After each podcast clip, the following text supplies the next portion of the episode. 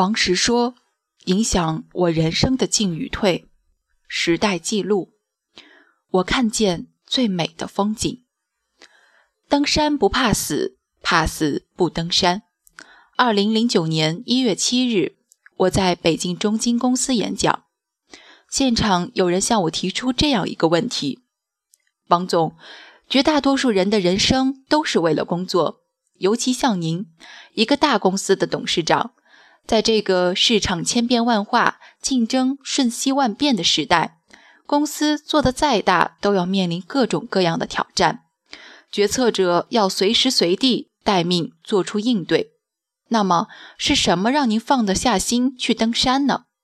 更何况，登山那么危险，您有没有想过，万一出意外怎么办？我想了想，用很简单的一句话回答了他。因为我不喜欢做生意，不喜欢当生意人。我赚钱是为了让我的生活更美好。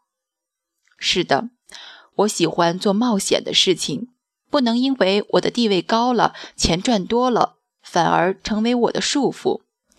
当我觉得在事业上无法得到满足的时候，偶然发现原来登山挺具挑战性的，于是便开始登山。我登山的目的是什么呢？没有特殊的目的，就是喜欢挑战。假如硬要说有什么目的的话，是我可以借由登山远离我的公司。如果我不远离它，就会折腾它，折腾我的员工。折腾员工是不对的。公司的任何决定，或对或错，都是相对而言的。我的决定未必是对的，别人的决定未必是错。所以我要出走，远离公司，远离员工。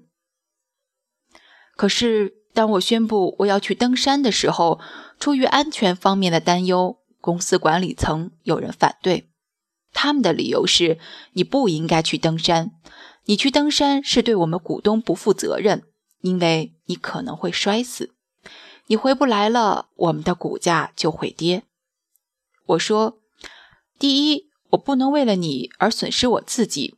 我首先是我自己，而不是董事长，这是个人主义角度的考虑。第二，从道德上讲，我登山前已经告诉过你，我不是偷偷摸摸去登山的，那就没问题了。然而，不容否认，我的行为对股价确实是有影响的。一九九九年登珠峰之前，只要我一进山。股价就微跌，只要我一出山，又恢复到原来的水平。换言之，市场对我的登山行为是不认可的。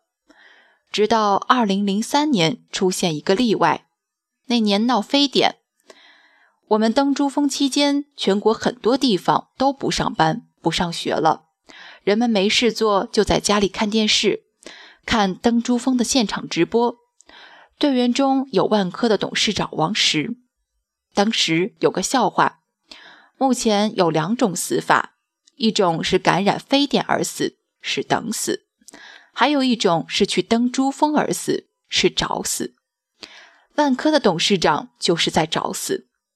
但是在非典期间，大家认为登珠峰很勇敢，能鼓舞士气。我登珠峰的行为对万科投资者产生了正面影响，所以在那时整个市场都不好，万科的股票却在升，一直到我下山还在升。